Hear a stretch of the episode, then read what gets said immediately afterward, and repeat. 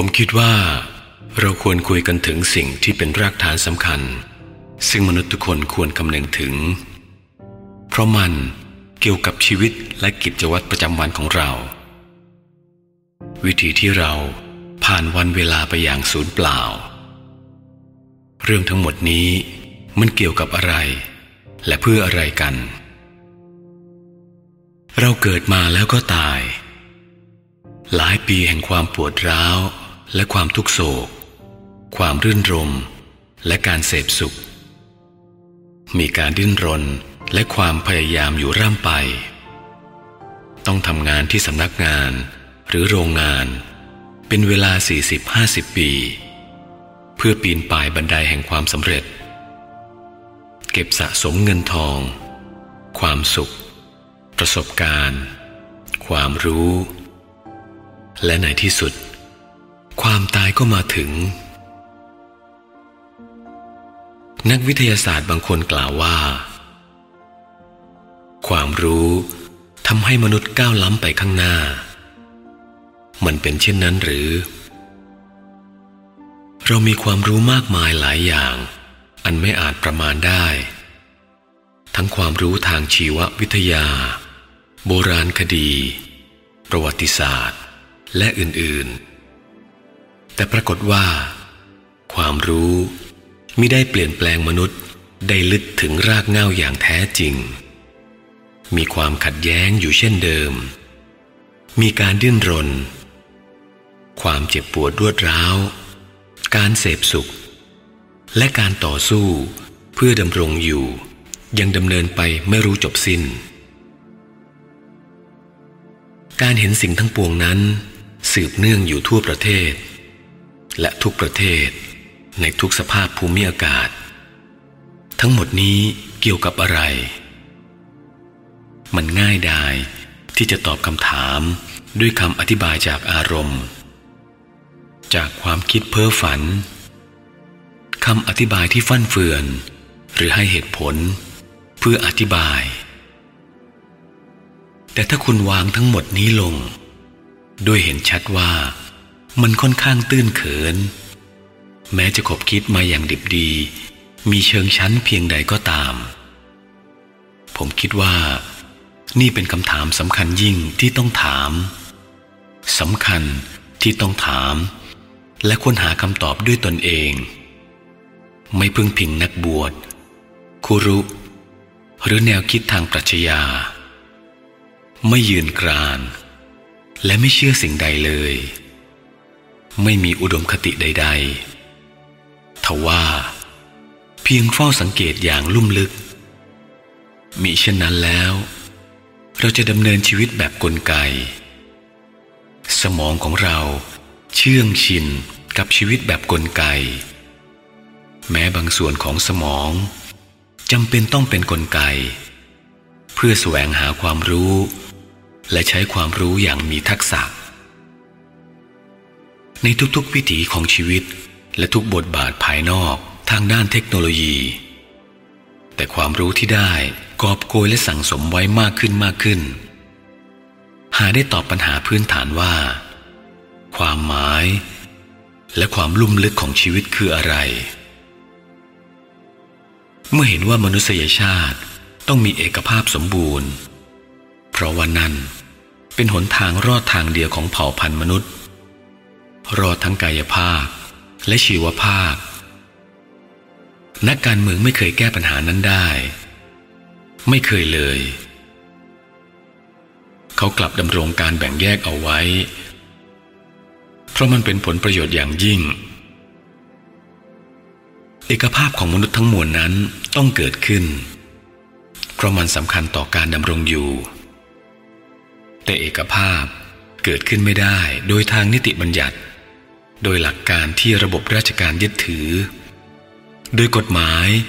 หรืออื่นๆ เมื่อคุณสังเกตเห็นทั้งหมดนี้ ในฐานะมนุษย์ที่มีชีวิตอยู่ในโลกอันสับสนแทบบ้าคลั่ง ที่แสวงหากำไรด้วยการค้าอาวุธสงคราม เข็นฆ่าผู้คน ภายใต้อุดมการณ์ในนามของประเทศชาติ ของพระเจ้า และอื่นๆแล้ว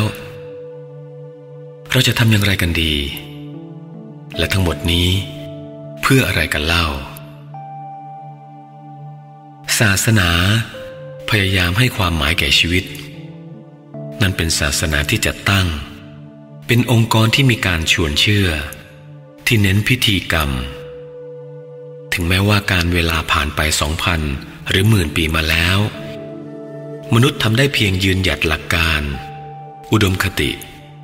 และยืนกรานข้อสรุปที่เฉพาะแน่นอน ทั้งถ้อยคำทั้งหมดที่ตื้นเขิน ไร้ความจริง ดังนั้น ผมคิดว่ามันสำคัญที่ต้องค้นหาความหมายด้วยตนเอง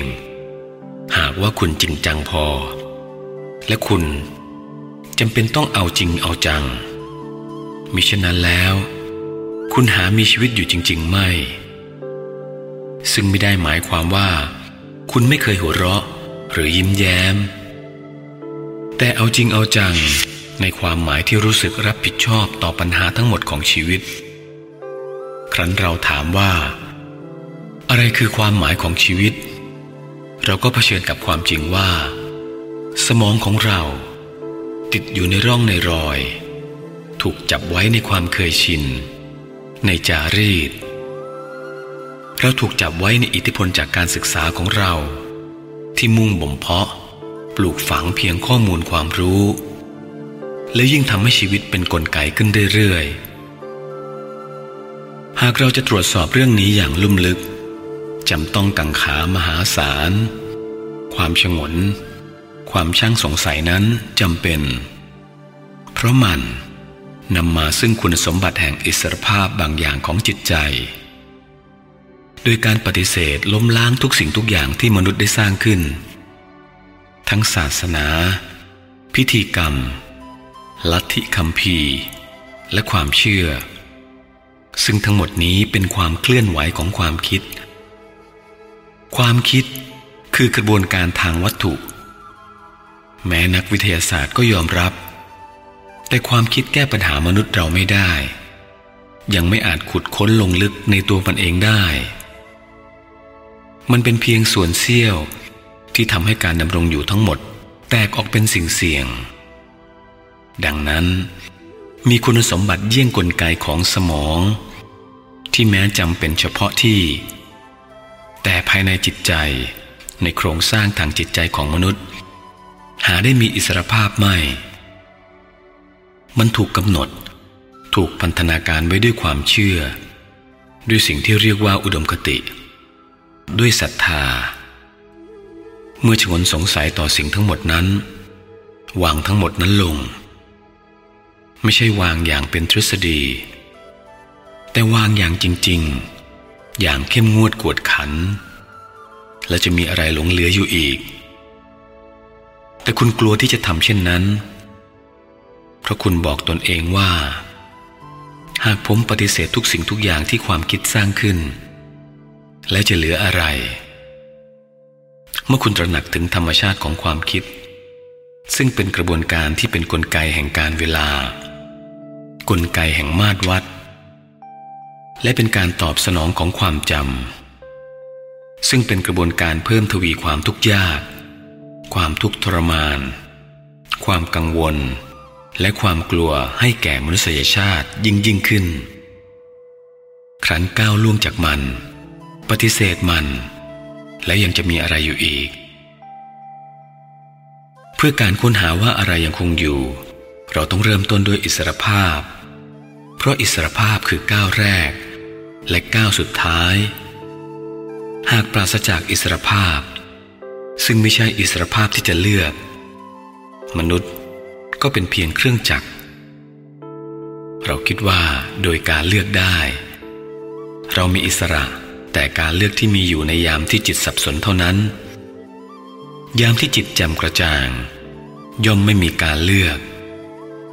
เมื่อคุณเห็นสิ่งต่างๆ กระจ่างชัด โดยปราศจากการบิดเบือน ปราศจากกลลวง เมื่อนั้นก็จะไม่มีการเลือก จิตที่ไร้การเลือกเป็นจิตอิสระ แต่จิตที่เลือกจะสร้างความขัดแย้ง และความเป็นปฏิปักษ์ในตัวของมันเองครั้งแล้วครั้งเล่า ไม่เคยเป็นอิสระ เพราะตัวมันเองสับสน แบ่งแยก และแตกสลาย ดังนั้น เพื่อสืบค้นในเรื่องใดก็ตามจำเป็นต้องมีอิสรภาพ อิสรภาพที่จะตรวจสอบ ในการตรวจสอบนั้น จึงจะไม่มีการบิดเบือน เมื่อมีการบิดเบือนย่อมมีแรงจูงใจอยู่เบื้องหลัง มีแรงจูงใจที่จะค้นหาคำตอบ แรงจูงใจที่จะบรรลุในสิ่งปรารถนา แรงจูงใจที่จะได้คำตอบเพื่อไขปัญหาของเรา แรงจูงใจที่อาจเกิดจากประสบการณ์และความรู้ในอดีต ความรู้ทั้งมวลล้วนเป็นอดีต ฉะนั้นที่ใดมีแรงจูงใจที่นั่น ย่อมมีการบิดเบือน ดังนั้น จิตของเราเป็นอิสระจากการบิดเบือนได้ไหม และการตรวจสอบจิตของเราเอง คือการตรวจสอบจิตร่วมของเรา เพราะเนื้อหาภายในจิตสำนึกของเราเหมือนกับของมนุษยชาติ ไม่ว่าจะเป็นใคร อยู่ที่ไหน ต่างก็ผ่านกระบวนการของความกลัว ความปวดร้าว ความทุกข์ทรมาน ความวิตกกังวล ความขัดแย้งอันไม่รู้จบ ทั้งภายในและภายนอกเหมือนกัน นั่นคือจิตสำนึกร่วมของมนุษยชาติ ดังนั้น เมื่อคุณตรวจสอบจิตสำนึกของคุณเอง คุณกำลังมองจิตสำนึกของเพื่อนมนุษย์ ดังนั้นจึงไม่ใช่การตรวจสอบที่เป็นส่วนบุคคล เฉพาะปัจเจก ว่ากับตรงกันข้าม คือคุณกำลังมองเข้าสู่จิตสำนึกของโลกอยู่ ซึ่งคือคุณ นี่เป็นข้อเท็จจริงหากว่าคุณเข้าสู่มันอย่างลุ่มลึก เพื่อมีจิตอิสระ ต้องเรียกร้องอย่างมหาศาล มันเรียกร้องว่าคุณในฐานะมนุษย์คนหนึ่ง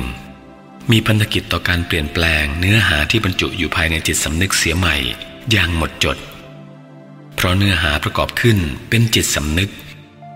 และเราสนใจการเปลี่ยนใหม่ การปฏิวัติภายในจิตสำนึกนี้อย่างหมดสิ้น เพื่อตรวจสอบเรื่องนี้ คุณจำต้องมีพลังงานมหาศาล และพลังงานจะบังเกิดขึ้น เมื่อไม่มีการสูญเสียพลังงานเลย เรามักสูญเสียพลังงานเพื่อพยายามเอาชนะสิ่งที่เป็นอยู่จริง เพื่อปฏิเสธ หรือหนีจากสิ่งที่เป็นอยู่จริง หรือวิเคราะห์ สิ่งที่เป็นอยู่จริง เพราะว่า ผู้วิเคราะห์ คือสิ่งที่ถูกวิเคราะห์ ผู้วิเคราะห์ไม่ได้แตกต่างจากสิ่งที่เขาวิเคราะห์ ดังที่เราได้พูดในระหว่างการพูดหลายครั้งหลายปีมาแล้ว นี่เป็นความจริงขั้นพื้นฐานเลยทีเดียว